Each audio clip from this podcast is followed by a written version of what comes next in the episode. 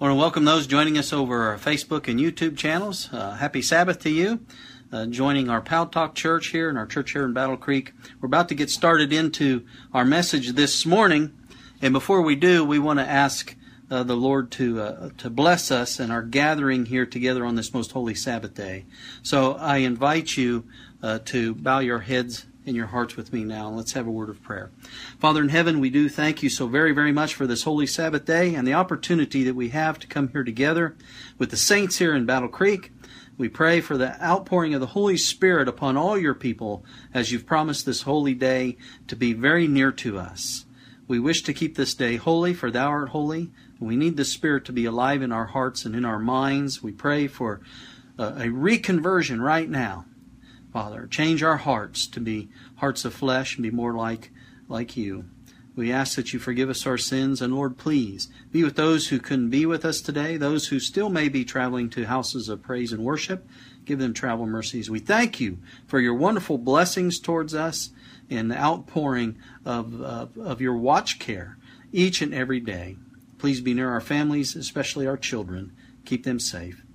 Give me the words to speak this morning, Lord. May hearts be open to the truth, and may we cultivate a love for it through the indwelling Spirit. We pray in Jesus' name. Amen. Amen, amen and amen. Uh, the series that I've started here in the last couple of weeks, I've I've entitled "The Closing Scenes Following in the Crisis of Christ." And this message this morning, this particular study, I've called Facing the Mob. Facing the Mob. Now, if you recall, to follow Jesus hereafter, friends, we must first follow him here. And the remnant who will share a special experience of fellowship with him in the hereafter will first share special experiences of fellowship with him here in this world. And we've been studying the closing events of the life of Jesus, uh, noting how they are to be paralleled in some degree uh, by the experiences of the remnant people, uh, his church. We've noticed the predictions of Jesus to his disciples of the coming crisis in Gethsemane and the judgment hall and Calvary. He clearly foretold the events that were to take place and urged them to unite with him in prayer. You recall in Gethsemane? In preparation, you see, for the closing scenes of his life here. Likewise, Jesus, through the spirit of prophecy, has told his remnant people of our crisis in the closing scenes of our life here, which are soon to break upon the world uh, as an overwhelming surprise, the Bible says. And as you think about that and we go through this, I pray, it's my prayer that the Holy Spirit opens your minds and you see the parallels. Jesus has always been preparing us for this time. For 6,000 years, he's been preparing a people for this time. Don't doubt that. And I think you'll begin to see it. He's told us the experience of prayer that is necessary to get ready for those scenes. And He has invited us to watch with Him, to watch and pray that we may be ready. In our last study, we noted the Savior's prayer conflict there in Gethsemane. We noted that He took Himself to the place of prayer. It was not because others invited him to go, hey, Jesus, come on, let's go to Gethsemane. Uh, neither did anyone compel him to go, hey, come on, we're going to Gethsemane, right? He knew that his hour was come, and he took himself to the place of prayer that he had used on many occasions. This wasn't a new garden to them that they just all of a sudden found and said, hey, this would be a nice place to have prayer. Very often, when they were in this vicinity, they would go to the Garden of Gethsemane. So there was a pattern here. Likewise, those who study the prophecies today will recognize the striking of God's clock, the time we're living in now. We should know that we are in the final hour, friends. Do you believe that? And that just ahead of us, then, is the crisis that the national Sunday law will bring. The crisis that persecution will bring to God's people. And we should be seeking the Lord for that special preparation necessary to meet that special crisis the closing scenes. Now, Jesus gave the disciples warnings, didn't he? And, they were caught unawares, and they were caught unprepared. Sometimes we look at that and we scratch our heads and we go, How could they be so surprised and so unaware and unprepared? Are we much different? Let's not be too hard on these men. As what about us? Are we prepared? Jesus had told the disciples to watch and pray. And when he came to them in Gethsemane, how did he find them? Remember, he, he went away a little ways and he fell to the ground and he prayed and he got up and he came out. How did he find them? Yeah. Matthew 26, verses 40 to 41. And he cometh unto the disciples and he findeth them asleep. And he saith unto Peter, I always found that um, interesting. In fact, if you read through the Gospels, you'll know that Peter was kind of the head of the disciples. There was something about Peter. Peter was, in many respects, I believe, a natural born leader. And Jesus recognized that this in Peter, and he loved Peter for that. So he doesn't come to John he doesn't come to James, the other two. Anyone else, he comes to Peter, right? And he says unto Peter, What? Could ye not watch with me one hour? Watch and pray that ye enter not into temptation, that the spirit indeed is willing, but the flesh is weak. And I believe, as I've studied this out through uh, a long time, my entire life, we, you know, I go to Gethsemane, those closing scenes I believe that this was more than a normal kind of sleep that they were in. Like, you know, it wasn't like a regular's night sleep.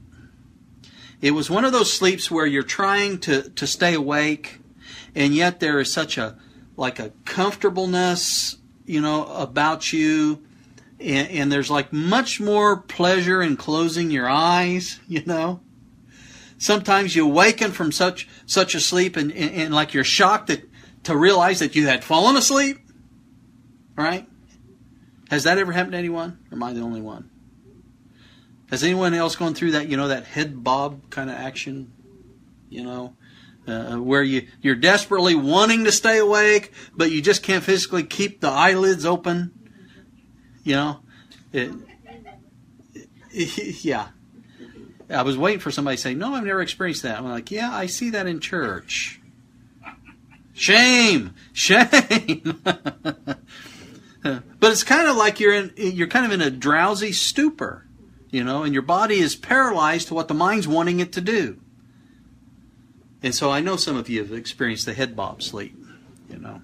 So you know firsthand that the spirit is willing, but the flesh is weak. Right? And I think we've all experienced that. The disciples were trying to follow the Lord's instruction to watch and pray. They didn't just go, "Oh yeah, okay, I'm I'm I'm just going to hit the sack here." They really wanted to pray, and they were praying for a while. And I imagine that they too were doing the head bob action, you know? And their body was paralyzed to what the mind wanted it to do. And I imagine that they were shocked when they were awakened by Jesus and realized that they had fallen asleep. Because they really didn't want to. What didn't help them was uh, the long eventful day that they had just had, and more importantly than that, because that's the physical part of it, okay? More importantly, was the lack of concern for the danger that was around them due to their self confidence. So being uh, uh, being comfortable physically and spiritually, sleep came much easier then. See, and so are we like them? If we look at ourselves, are we like them? Are we comfortable with our condition? Or are we like Jesus and watching and praying because we know our time is at hand? Notice this from the Desire of Ages, page 688. They did not intend to forsake their Lord, she says, but they seemed paralyzed by a stupor which they might have shaken off. That encouraged me because I thought, well, if we're in kind of a spiritual stupor, it can be shaken off. But how can it be shaken off? Well, she says, they might have shaken off if they had continued, ple- continued pleading with God. They did not realize the necessity of watchfulness and earnest prayer in order to withstand temptation. They did not realize the necessity. See, because they were spiritually comfortable with their condition. After all, they're next to Jesus, aren't they? See the danger there? Not no danger being next to Jesus, but with us thinking, "Oh, because I'm so close to Jesus, I'm okay." There's a word for that. You know what that word is? Presumption. Oh, well, I'm okay. I'm next to Jesus. We're presuming things. But as the disciples were comfortable in their spiritual condition, we're talking about parallels here now. So are many in the church today. As the disciples slept in Gethsemane, so many are sleeping now. Testimonies for the Church, Volume 2, page 205. And I shared this the last time. By these sleeping disciples is represented a sleeping church. When the day of God's visitation is nigh, it is a time of clouds and thick darkness when to be found asleep is most perilous. Now's not the time to be asleep. So while there are those who are sleeping, let's think about the example here now we're looking at Christ in Gethsemane. There must also be those who, like Jesus, are awake and pleading with God. Would you agree with that? Notice in the book Early Writings how much these souls in the closing scenes of this the beast conflict we're going to be coming into resemble Jesus while he was praying in Gethsemane in the closing scenes of his conflict. Early writings, page 269. I saw some with strong faith and agonizing cries pleading with God. Their countenances were pale and marked with deep anxiety, expressive of their internal struggle want you to notice it's not so much the physical things that are they're going through hunger, thirst, privation, whatever it is. It's more of the internal struggle. In the Garden of Gethsemane, what was it with Jesus? It wasn't so much the physical, was it? It was the internal struggle. But notice, I want you to notice the, the resemblances here. Isaiah 52, verse 14, speaking about the Savior, says, His visage was so marred more than any man, and his form more than the sons of men. In fact, when he, he came to wake them up, at first, you know, when you come out of a, a, a sleep, you know, you, you're not got your full senses yet, do you? They didn't recognize who he was. He was so marred, his physical appearance, from that internal struggle. He was taking on the weight of our sins, friends. They didn't at first recognize him. The Desire of Ages, page 689. The disciples awakened at the voice of Jesus, but they hardly knew him, she says. His face was so changed by anguish. Well, sure.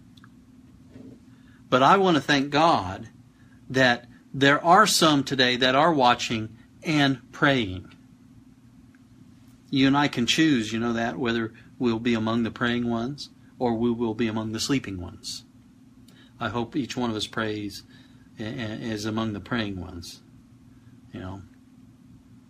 And so you remember that it was self confidence that caused the uh, uh, the disciples to fail to accept the warning of uh, that the Lord had given them. So today, confidence in self can lead us to be so sure that we'll face the crisis of the future, you know, okay, come out okay, that we'll fail to intercede and agonize in prayer like Jesus did, and thus receive the preparation that God would have us in order to be victorious in the battle that's ahead for us in this crisis. So now we're going to study the sequel of the Savior's prayer experience and the sequel to the disciples' experience of sleep. Keep in mind the parallels, okay, with his crisis experience and that of the remnant people and their crisis experience that's ahead. So let's first note the answer to the Savior's prayer. Did you know that Jesus, he prayed three times, right? Did you notice that? Did you know there was an answer to that prayer? Many people are, they don't think about it. They just remember the prayer and the mob coming. Do you know there was an answer to his prayer? Well, let's look at it. Luke 22, verses 41 to 43 says, And he was withdrawn from them about a stone's cast, and kneeled down and prayed, saying, Father, if thou be willing, this is the third time, remove this cup from me. Nevertheless, not my will, but thine be done. What's it saying, verse 43? And there appeared an angel unto him from heaven, strengthening him. There was an answer to his prayers. What was the answer? He got a visit from an angel. This was the highest angel in glory. This was Gabriel, the one who stands at the right hand of the throne of God. And, and let's read about it from the book The Desire of Ages, page 693. Now, this is speaking about the conflict uh, um, between the powers of darkness and Jesus, as he was there in Gethsemane, clutched the cold ground in bitter agony as he was treading the winepress, the Bible says, uh, alone, fighting the battle for our salvation. This is what, what we're talking about here. So, Desire of Ages, page 693. The worlds unfallen and the heavenly angels had watched with intense interest as the conflict, this is what the conflict is, as the conflict drew to its close. Satan and his confederacy of evil, the legions of apostasy, watched intently this great crisis in the work of redemption. That's why I entitled this series The Closing Scenes, following in the crisis of Christ. And this is it. This is the crisis right here. This was Christ's crisis at Gethsemane. And of course, it carried on to Calvary, didn't it? Going on, she says, the powers of good and evil waited to see what answer would come to Christ's thrice repeated prayer. Angels had longed to bring relief to the divine sufferer, but this might not be. No way of escape was found for the Son of God. In this awful crisis, when everything was at stake, when the mysterious cup trembled in the hand of the sufferer, the heavens opened a light shone forth amid the stormy darkness of the crisis hour. Get that again. A light shone forth amid what? The stormy darkness of the crisis hour. I told you at the beginning, I encourage you, God does not forsake his people. And the mighty angel who stands in God's presence, occupying the position from which Satan fell, came to the side of Christ. The angel came not to take the cup from Christ's hand, but to strengthen him to drink it with the assurance, see, of the Father's love. He came to give power to the divine human suppliant. He pointed him to the open heavens, telling him of the souls that would be saved. You realize that Gabriel could have been telling Jesus about us right here. You're saving Susan.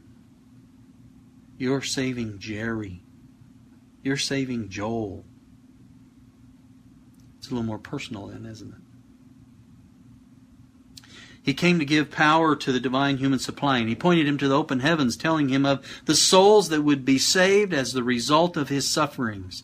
He assured him that his Father is greater and more powerful than Satan, that his death would result in the utter discomfiture of Satan, and that the kingdom of this world would be given to the saints of the Most High. He told him that he would see of the travail of his soul and be satisfied, for he would see a multitude of the human race saved, eternally saved. Now think of it, friends. Think of this.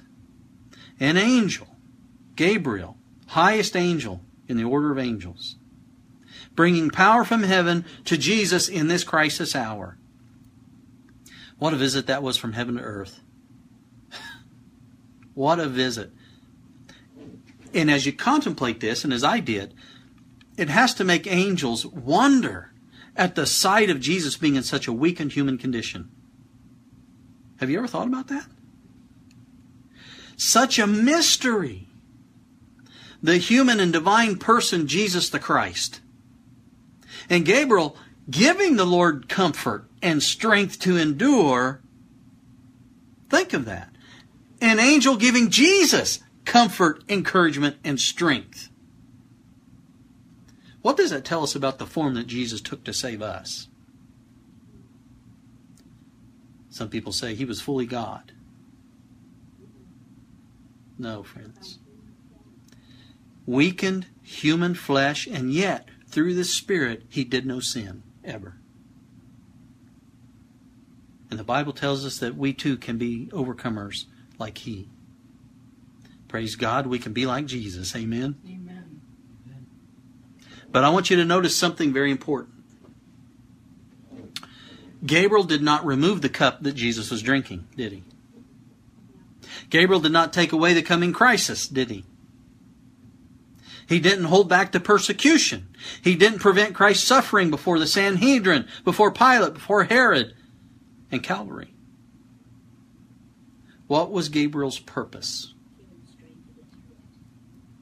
Exactly. To strengthen Jesus to bear the crisis. To strengthen him to bear it. That should encourage us. so, down here today, as God's people enter into the, the prayer experience we, we read, uh, described there in early writings, pages 269, 270, they too are to receive an answer by heavenly visitation. You know that? God's remnant people will get an answer for their crying and sighing. There's another angel coming down from heaven with great power. And we read about him in Revelation 18:1. Don't we? Have You ever wondered why does this angel have to come down? Can you see the parallels with Christ's closing crisis and the crisis that we're going to go through?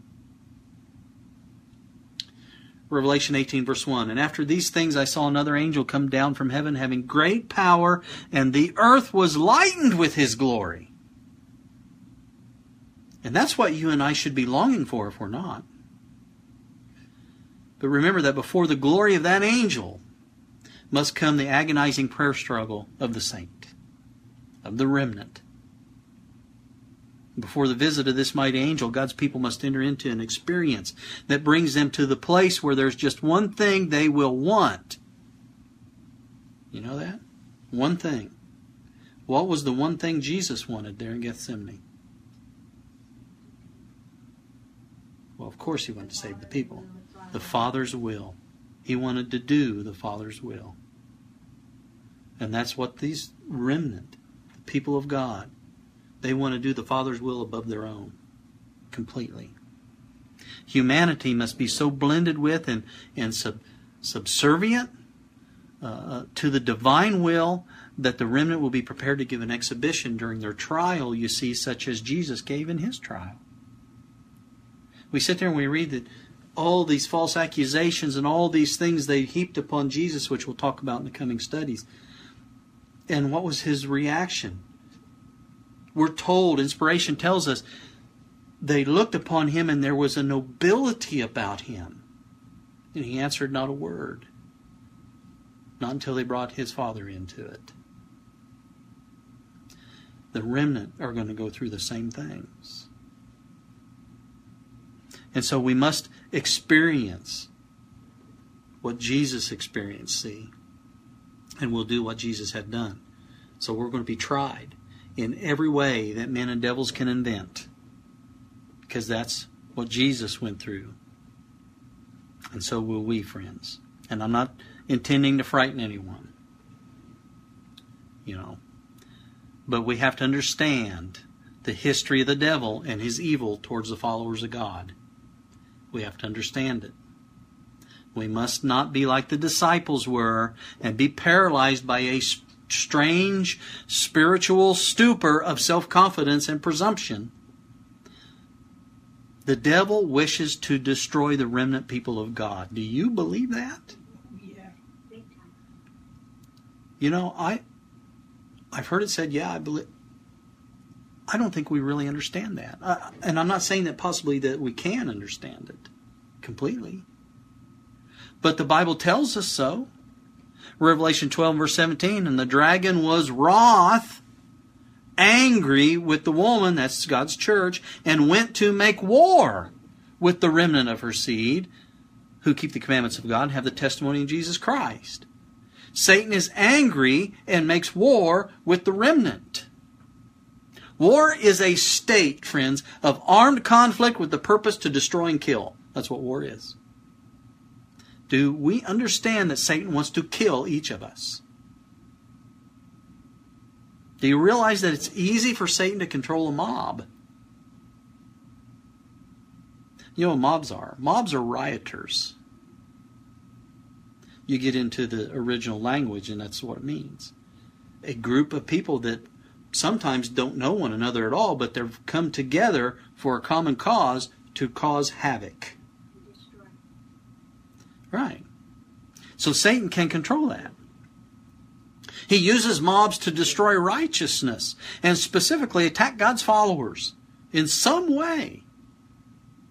History bears this out over and over and over again. Look at what's going on in the cities of our country today. Mobs, protesting mobs that are protesting with violence the result. Violence is always the result of a, of a riot. By definition. Mm-hmm. The same spirit is controlling all mobs, friends. The same spirit controlling the mob that came for Christ controls the mobs we see today. It's the same spirit.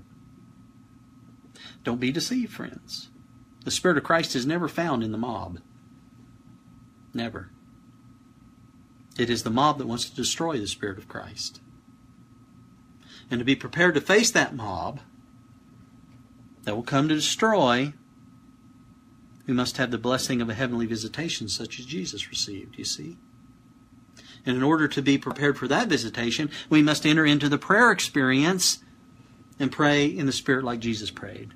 We must reach the place where our will is swallowed up in God's will. And our one desire is expressed in the words of Jesus, not as I will, Father, but as thou wilt. I mean, isn't it wonderful that God can bring us to that spiritual place? He's promised to.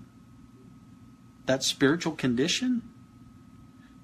That God can be, and not just that He can be, that He wants to be our only refuge. That's His will for us. When we get to that point, we can say as the psalmist does in Psalm 91 2. I will say the Lord, He is my refuge and my fortress, my God, in Him will I trust. I won't trust myself. My heart's wicked. Who can know it? The Bible says. Now we've just noted that the visit of the angel there in Gethsemane was not to take the cup from the hand of Jesus, but to strengthen him to drink it the coming outpouring of the Holy Spirit in the latter rain is not to take the saints out of trouble. It is not to fit, uh, lift them above or, or beyond the possibility of suffering. It is to prepare them. Think about this now. It is to prepare them, because I, I touched on this last time is to prepare them for the greatest ordeal of suffering that any group of human beings have ever experienced. Now, you can go back through history and see some pretty bad things. But there's a reason why this experience is called the time of Jacob's trouble. So let's look at what happened to Jesus after the angel came and what happened to the disciples after the angel came. And let's see if we can find the footprints that we need to follow as we look at the closing experiences there in Gethsemane. Go to Luke, back to Luke 22 and Let's begin with verse 45. And when he arose, and when he rose up from prayer and was come to his disciples, he found them sleeping for sorrow, and said unto them, Why sleep ye? Rise and what? Pray. Pray, lest ye enter into temptation. And while he yet spake, behold, a multitude. Now that word there, multitude, means uh, um, it's a group of unruly people, like a mob. Okay? And he that was called Judas, one of the twelve, went before them and drew near unto Jesus to kiss him. But Jesus said unto him, Judas, betrayest thou the Son of Man with a kiss? When they which were about him saw what would follow, they said unto him, Lord, shall we smite with the sword? Now, this is talking about the disciples. And one of them smote the servant of the high priest and cut off his right ear. The war's on. Mob comes, and you got kind of a mob forming to retaliate, defend. God's not in mob. Because look at verse 51.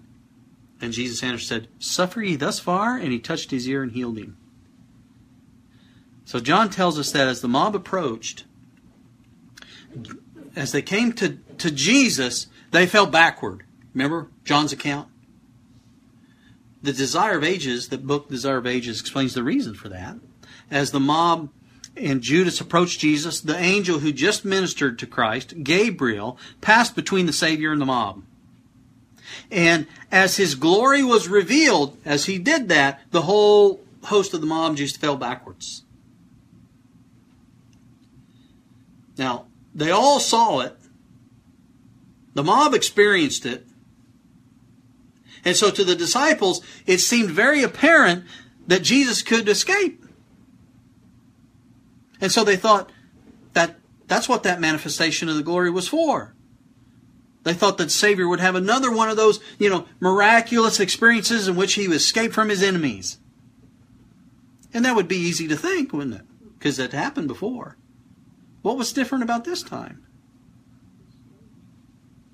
Well, he stayed, but why? His time had come, you see. His time had come. So Jesus knew better than to leave. He just stood there. And as the glory faded, the mob got up, Judas got up, and they started back up to Christ. So when you think about Judas there, even seeing that, think of the, the stubbornness, the hard heartedness, the impenitence, the selfishness of that wicked heart that he now had. Satan had full reign of it. And with all that manifestation of divine glory, the one thing that his mind was intent upon was carrying out the plan that he had arranged to come up, kiss Jesus, and betray him to his murderers. What an exhibition of sin, friends. But on the other hand, note the infinite love of Jesus. He allowed the traitor's kiss, didn't he? He didn't push off that man that, that has betrayed him for 30 pieces of silver, the wages for a slave. He just asks, Friend, wherefore art thou come? And then adds, Judas, betrayest thou Son of Man with a kiss? But Judas, he, we, that, he didn't flinch. He was unmoved. He throws his arms around Jesus. Oh, I love you, Jesus and kisses him. And he appears to weep as in sympathy with the plight that he's in. And let me tell you, friends, we just as well get ready for just such experiences ourselves. We've been told that as we go into the persecution which is just ahead of us, there will be some who will be like Judas who will betray their brethren. There's parallels here now, we don't know who they are. And unless we enter into the experience that Jesus had, we're in great danger of entering into the experience that Judas had. Because there's parallels here. Unless we are willing to reveal the great love of Jesus, we will eventually reveal the greed, the selfishness, the stubborn hardness of Judas. And let me take a moment here, for I think this is important. You know, one of the great reasons that Judas betrayed the Savior? And I'm bringing it out because many people think that's just a small, a small thing, but it really isn't a small thing. You know, when you when you plant a garden, you start with a seed, and if you have that seed, and you water it, what happens? It grows. One of the greatest reasons that Judas betrayed the Savior was that he decided to teach Jesus a lesson. He thought that he had not been listened to sufficiently. He thought that his plans and his suggestions weren't given the due weight that they were to be given. Now, who else does that sound like? Huh? Yeah, Lucifer, doesn't it? And friends, if there's if you're listening to me, someone out there is listening to me that is tempted along those lines, I would plead with you to stop right where you are if there's ever been allowed for a moment one little thought of bitterness in your heart because your plans weren't accepted, your ideas weren't listened to, your suggestions weren't carried out, I'll just say beware. Learn the lesson of Judas and just take it to the Lord. Let it go. But note the love of Jesus there in the garden. That even with all that was going on, he saw the man with the wounded ear, that ear that had been cut off by Peter trying to defend the Lord. And Jesus put forth his hand, he restores that ear. You realize that was the last miracle healing Jesus did before he died. And so we see we see the mob, we see Judas, we see the contrast there between that and Christ. Now let's look at Peter. Now Peter was not like Judas. He was far from it. But Peter failed in Gethsemane too. And before the night was over, he dealt to the Savior's heart, I believe, a deeper wound than Judas did. The denial of Peter pierced the Savior's soul more than the betrayal of Judas. That's to say that there is more than one route to failure, isn't there? There's more than one way to, to defeat. There's more than one sin that leads to disaster in the crisis hour, friends. Peter's failure came not from some deep seated selfish animosity towards Jesus or plans to have his own way, but Peter needed to be converted deep down. Right? Christ had told him that if, you know, remember a few hours before, he said Satan wanted to sift him as wheat look at that. Luke 22, verse 31 32. The Lord said, Simon, Simon, that's Peter, behold, Satan hath desired to have you, that he may sift you as wheat. But I've prayed for thee, that thy faith fail not. And when thou art what? Converted. Converted. Strengthen thy brethren. Look what it took to convert Peter. He betrayed the Lord. But there was hope for Peter, wasn't there? there was hope for Judas, but he ignored the prompting of the Spirit to be converted. But, you know, instead of being warned, Peter was offended. And when the crisis hour came and he was awakened from sleep, Peter rose to the emergency, didn't he? Got out a sword, started using it to defend Christ. He was surprised, disappointed. He was offended that Jesus, instead of appreciating his defense, reproved him. How do we react when the Lord reproves us?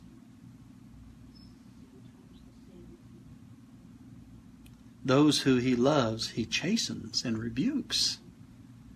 We, we, we often forget the love part don't we? He's doing it because he loves us. And not only did, did he reprove Peter, he undid his work by healing the man that he'd wounded. So offended, disappointed, in addition, filled with fears, he saw that Jesus allowed himself to be bound, carried off by the mob. Peter was the one, because they all looked up to Peter. He's the one who suggested uh, to the other disciples that they just as well save themselves. And Judas led the mob that took the Savior. Peter led the group that fled away from the Savior in the crisis hour. And there will be those like Judas in the coming crisis, friends, and there will be those like Peter in the coming crisis. There will be those when the persecution breaks, when the national Sunday law has been passed, and when people are being put in prison, when heavy fines are levied upon those who keep the Sabbath. There will be those who, at first, they'll put up a great fight for the right, as Peter did, but their fight will only be the prelude to their flight. I can put it that way. And that thought should give us deep searching of our own souls. Look at Testimonies for the Church, Volume 6, pages 400 to 401. As trials thicken around us, both separation and unity will be seen in our ranks. Some who are now ready to take up weapons of warfare will, in times of real peril, make it manifest that they have not built upon the solid rock, they will yield to temptation. Those who have had great light and precious privileges but have not improved them will, under one pretext or another, go out from us. Not having received the love of the truth, they will be taken in the delusions of the enemy. They will give heed to seducing spirits and doctrines of devils and will depart from the faith. And when I've read that before over and over, I say, Lord, not I. Oh, yeah, it is.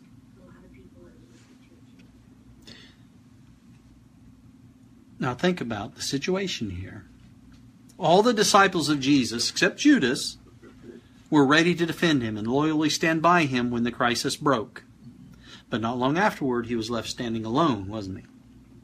And he himself had foretold this terrible sifting, this tremendous sifting that was coming. In John 16, verse 32, Christ said during that very evening, on the way to the garden, this is when he said it, he said, Behold, the hour cometh, yea, is now come, that ye shall be scattered, every man to his own, and shall leave me alone. And yet I am not alone, because the Father is with me.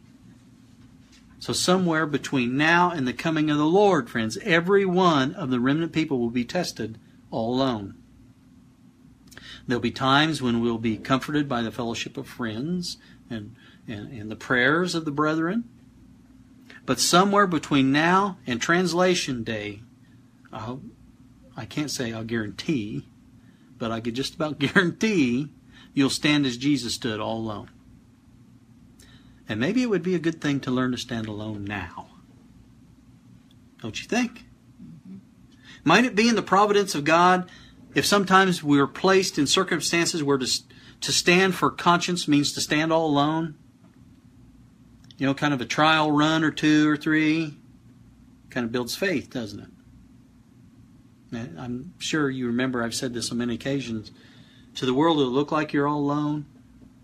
But don't ever forget that with Jesus, you're never alone. All heaven is by your side. That's right, me too. And this leads us back to where we closed our last study. We need to learn to pray as Jesus prayed. Then we shall be able to witness as he witnessed. And Jesus himself, although he had never failed once in all his earthly life, and although he had a deep experience with God, he dared not trust himself to meet the mob at midnight with just an ordinary preparation. He took himself to prayer. But the prayer experience he had those three hours in Gethsemane was simply the, it was like the finishing touch. It was like the capstone of, uh, to a whole life of prayer, friends. And unless you and I have something on which to place the final stone in our prayer experience, we'll not know how to do it any more than those disciples knew how to do it. And we will fail like they failed.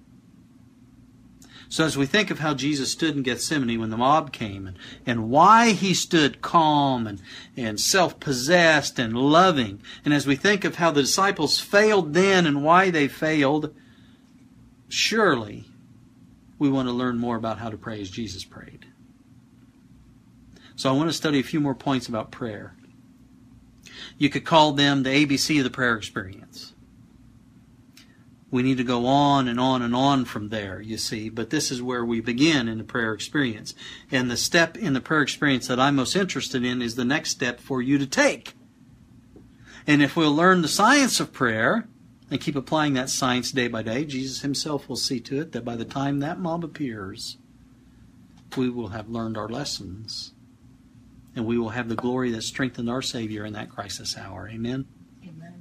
As we think of Jesus in Gethsemane, the angel coming with glory and the mob coming with persecution, we can't help but think what's ahead for us.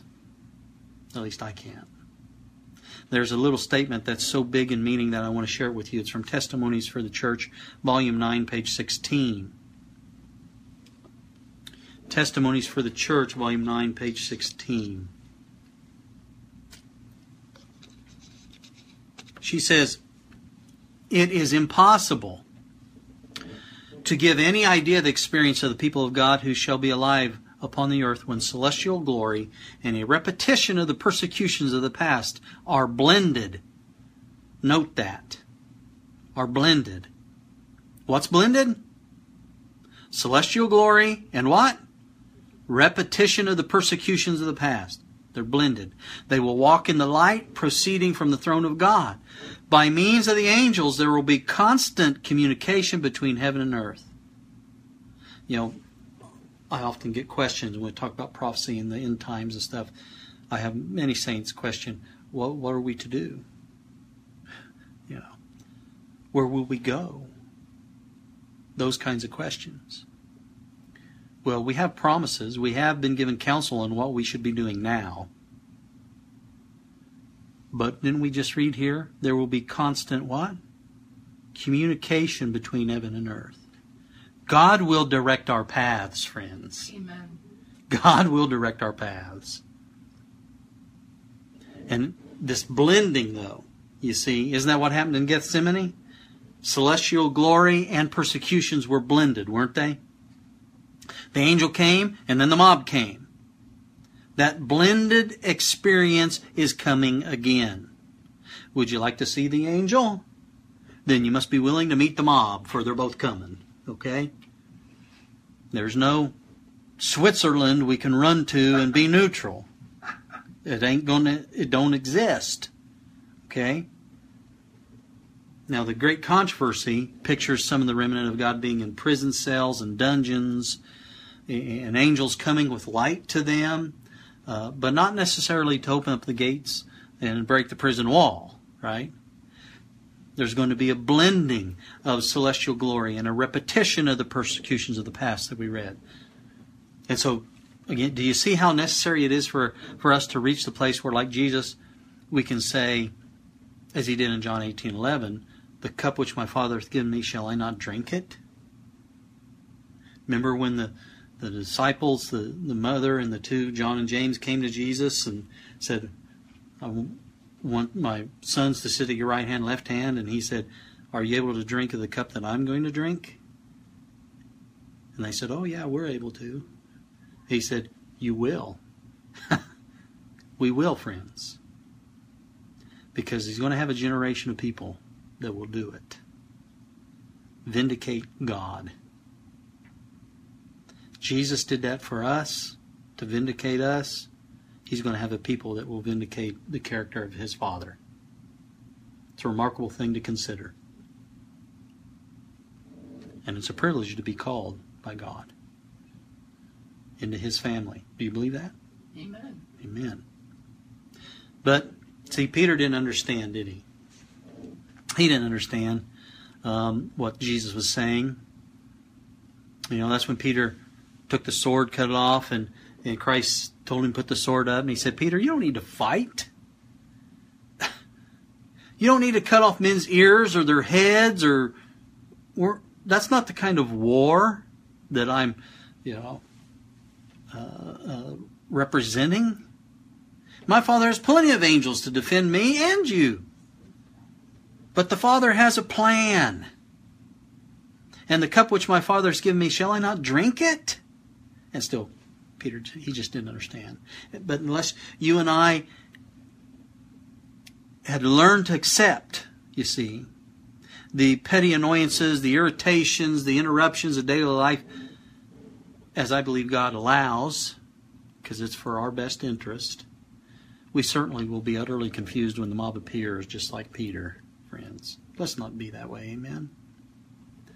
Jesus learned those experiences, how to relate to them in prayer. And we're to learn it in prayer. So, in our last lesson, I gave you four simple rules on prayer.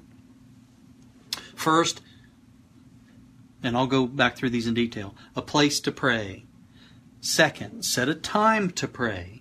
Third, learn to pray aloud where only God can hear you. And fourth, if the mind wanders, bring it back. The first one was a place to pray. Matthew 6 and verse 6 says, But thou, when thou prayest, enter into thy closet, and when thou hast shut thy door, pray to thy Father which is in secret, and thy Father which seeth in secret shall reward thee openly. Jesus had select places. A number of times it was in nature. Uh, I mentioned, I think last time, William Miller. He had a grove not far from his home that he often would go. That was one place he prayed often. Of course, not in the wintertime, but you know what I'm saying. Now, you don't need just one place. You can have several places, just like the Lord did. In fact, the Garden of Gethsemane was just such a place for Jesus. He'd been there several times before. The second was a to set a time for prayer. And again, you may have more than one time for prayer. But unless you have one time for prayer, you'll never have more than one time, right? The psalmist spoke of two times a day. Psalms 5 and verse 3. My voice shalt thou hear in the morning, O Lord. In the morning will I direct my prayer unto thee and will look up. Psalms 141 verse 2. Let my prayer be set forth before thee as incense, and the lifting up of my hands as the evening sacrifice. So you have morning and evening. Daniel prayed three times a day.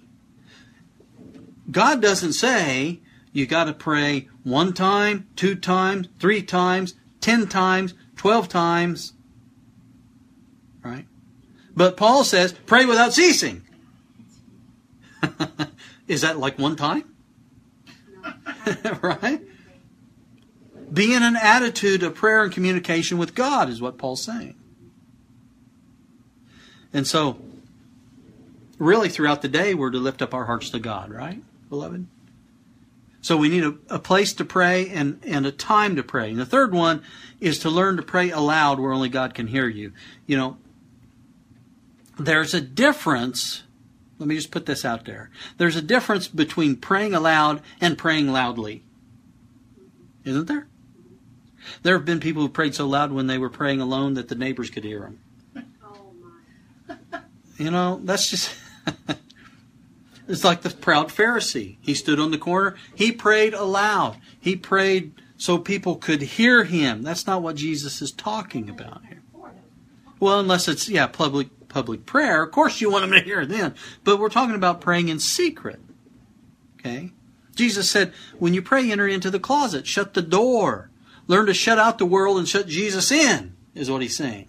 Learn to pray aloud, not just think to God. You know what I mean? Not just think to God, but talk to God.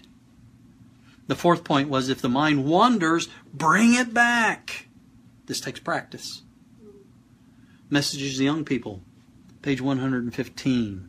If the mind wanders, we must bring it back. Notice what she says. By persevering effort, habit will finally make it easy. So don't get discouraged and quit if your mind wanders. Don't think that it's a sign that you're having an ineffectual conversation with God. And just be discouraged by it and go, oh, well, I give up. I can't keep my mind on it. That's what part of the effort in prayer is. That's what part of the wrestling in prayer is to keep the mind focused on the point. Yeah, squirrel, as you said. Oh, you oh squirrel. you know, some of us might have a predisposition to do that. Squirrel. You know, like a dog does. Just, you know. So we need to to to wrestle We need to put effort in. We need to fight that. We need to bring the mind back. Here are a couple more points for prayer before I close up. You call this number five. Mix the Bible and the Spirit of prophecy in with your prayer. Mix it right in, just like the ingredients in a recipe. Okay? Testimonies for the Church, Volume 5, page 214. Everyone must now search the Bible for himself and upon his knees before God. That would be in prayer, right? With the humble, teachable heart of a child, if he would know what the Lord requires of him. What? Everyone must now search the Bible for himself upon his knees before God. She's saying. This is actually in the, the chapter speaking about the seal of God, which I find to be interesting. It talks about the people who go through the Gethsemane experience with Jesus and who sigh and cry and will eventually receive the outpouring of the latter rain, as Jesus received the visit of the angel, who strengthened him, and, and the angel will strengthen his people for the final conflict. It's that same chapter. And what are they doing? They're taking their Bible, searching their Bible in prayer. Testimonies uh, for the Church, Volume 5, again, same page, 214. Everyone must now search the Bible for himself upon his knees before God with the humble. T- I just read that, didn't I? How'd that get copied over again? Anyway, you, you start to see that. So you take your Bible and you open it up. Don't just talk to God. Let God talk to you through His Word. See? In an atmosphere of prayer. That's what Paul's meaning too. Pray without ceasing. Have that atmosphere where you can talk to God. Read a verse or two to get a picture in your mind. Close your eyes. Talk to Jesus about it. Meditate on it. Open up your mind to let God talk with you about what you're reading, and you talk to God about it. Do it with um, do it with the desire of ages. But I will tell you, do it only with what God has inspired, and the devil will be shut out. Don't just pick up any religious book and do this because that may open a wedge for the devil to come into your mind. But God's word shuts him out. See? Praise the Lord. Number six, mix faith with your prayer. And speaking about Israel, uh, you know, as they were wandering around there in the in the desert. Notice what it says in Hebrews 4 and verse 2. It says, For unto us was the gospel preached, as well as unto them. But the word preached did not profit them. Why? Not being mixed with faith in them that heard it. The reading of the Bible will do little good, friends, without the exercise of faith in what it says. Right? Prayer will do you no good without faith. Mark 11, verse 24. Therefore I say unto you, what things soever ye desire, when ye pray, believe that you receive them. That's exercise faith in what's being told you, and ye shall have them. God, they're not empty promises that God has made. But we have to take them and, and exercise our faith in them. That means do them. Amen? There's more to prayer than just kneeling down and telling God a number of things that we'd like to have Him do for us. Faith is believing and trusting God. That's what it is. And Jesus tells you that when you pray, you're to do what? Believe that you receive. Then Hebrews 4 said we're to mix Bible study with our prayer. And we're to mix faith with our prayers. Now, Deb, my wife, was in the kitchen the other day, and she was baking bread and she was trying a new recipe. Now, does it make any difference in a bread recipe whether you just put the ingredients in or whether you mix them as well? All right? Makes all the difference in the world, doesn't it? That's the prayer experience that some people are having. They wonder why the recipe book doesn't work. There's nothing wrong with the recipe book. But you want to be sure that all the ingredients are in, and then you want to be sure to